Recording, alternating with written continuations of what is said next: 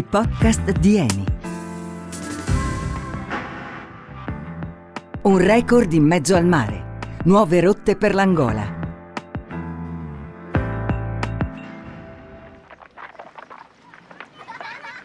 È strano. A Villareal, dove sono nato, a noi bambini ripetevano in continuazione non fidatevi del mare. Sai dove comincia, ma non sai dove finisce. Io però non ci stavo. È per questo che ho cominciato a navigare.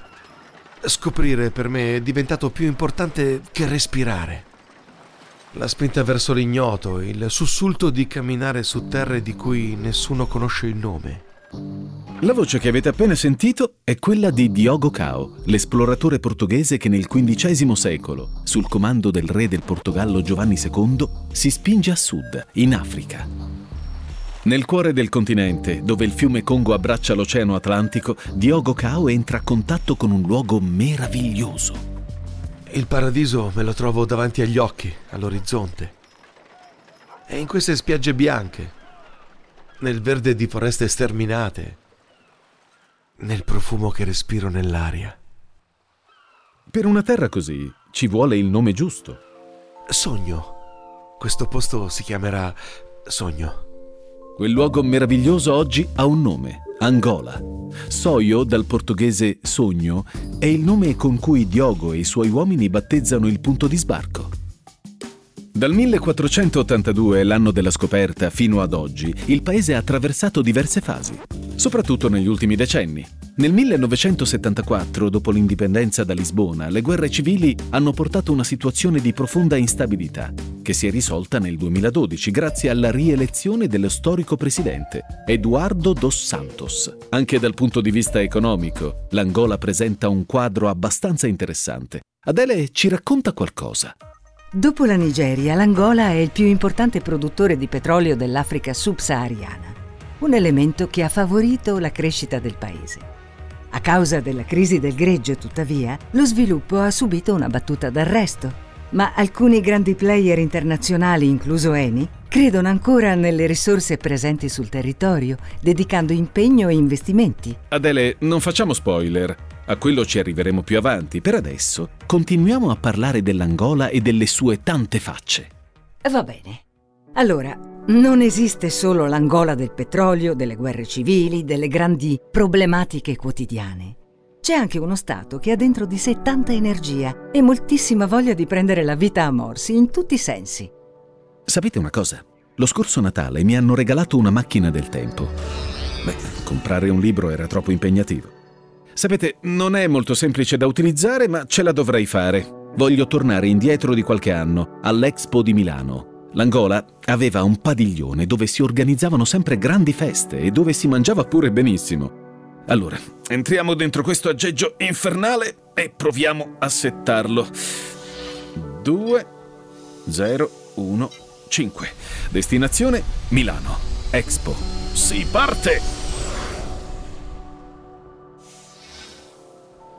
Dopo essere sbarcati, io e i miei uomini abbiamo cominciato a guardarci intorno. La terra davanti a noi è selvaggia. Con... No, no, aspetta, io volevo tornare indietro di un paio d'anni, non di cinque secoli. Allora, ci riproviamo. Al secondo tentativo deve funzionare. Eccoci a Expo, sul vialone principale, il Cardo. Beh, sembra che il mondo intero si sia dato appuntamento qui. Ma non ci distraiamo, siamo venuti qui per l'Angola. Eh, mi scusi, posso passare? Grazie. Ecco, siamo quasi arrivati al padiglione. Uh, guarda lì, quello del Brasile. Le persone fanno una fila interminabile per percorrere la rete montata a mezz'aria. Ma eh, non abbiamo tempo. L'Angola ci aspetta. Un suono inconfondibile è quello dei tamburi che suonano nelle esibizioni organizzate nel padiglione angolano. Ci siamo. Benissimo, Beh, adesso entriamo dentro. È permesso? Nell'ingresso del pavilion, su un baobab stilizzato, scorrono immagini e video dedicati all'agricoltura e al cibo del paese. C'è veramente tanto da scoprire. La cucina angolana è un mix di influssi trasmessi da culture diverse. Quella portoghese, ma anche brasiliana e italiana. Lo sapevate che uno dei piatti tipici del paese è la polenta? A quanto pare non furoreggia soltanto nel Polesine. Lei è Elsa Viana, la chef che sulle terrazze del padiglione cucina ogni sera piatti tipici del suo paese. La cucina angolana è una cucina sana, semplice, saporita, colorata e molto profumata. Ehi là, mi è venuta una fame, ma forse è il caso di chiudere con il cibo. Torniamo ai giorni nostri, a parlare di energia. Macchina del tempo? A 60 km dalla città di Soio, dove la nostra avventura ha avuto inizio, o per meglio dire, dove ha avuto inizio proprio l'Angola, c'è una fortissima presenza di oro nero gestita da operatori locali e internazionali. Definirla semplicemente presenza è sbagliato, è molto di più. Nelle acque di questa località, Eni ha scoperto ben 450 milioni di barili di petrolio. Eni ha messo in produzione queste risorse in tempi record. Nel 2014 sono cominciati i lavori per l'area denominata West Hub Project, in cui l'unità galleggiante di produzione, stoccaggio e scarico Ngoma ha iniziato la sua attività. Adesso però gli occhi sono tutti per l'East Hub Project. In quest'area da febbraio 2017 a rubare la scena ci pensa Olombendo, una nave davvero imponente, con enormi capacità produttive, pensate può immagazzinare fino a 150.000 barili di petrolio al giorno.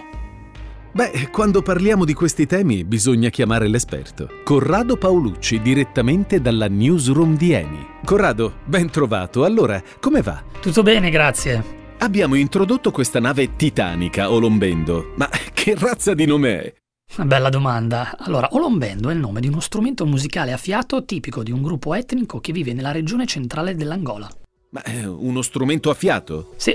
Oh, bizzarro, ma mi piace. Guarda, Olombendo è nata a Singapore. Ci sono voluti 16 mesi per costruirla a un tempo record, grazie al lavoro in cantiere di 4.000 persone. Poi è arrivata a Soyo, dove produce petrolio senza fermarsi mai e ha una sua particolarità. Ah sì, quale? Una torre integrata alla prua della nave, che permette a Olombendo di ruotare su se stessa adattandosi alle correnti del mare. E senti, quante persone lavorano a bordo? Più di quante immagini. La Olombendo servirà tantissimo alla crescita dell'Angola. Numerosi giovani tecnici del posto già stanno offrendo il loro contributo e di recente hanno avuto una visita speciale.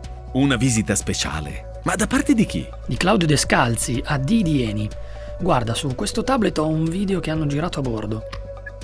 Allora siamo qua tutti insieme con, uh, per celebrare la partenza e il, il first oil dell'Istab. Hanno girato poco prima che la nave entrasse in produzione e Descalzi racconta quanto Lombendo sia una nave di ultima generazione, una struttura da record che deve il suo successo a un team di lavoro ampio ma soprattutto unito. Beh, Corrado, grazie come sempre per questo contributo. E mi raccomando, eh, torna presto a trovarci. Certo, grazie a voi.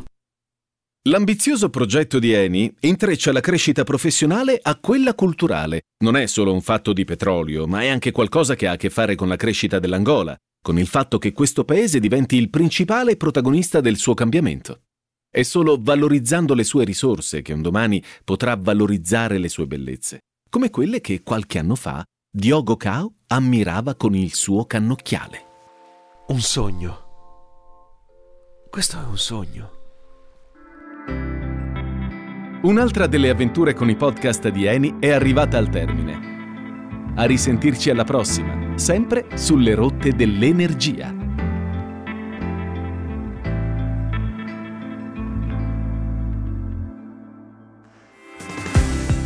Avete ascoltato i podcast di Eni, progetto radiofonico e adattamento a cura di Cast 4. Scarica la collezione completa sul sito eni.com.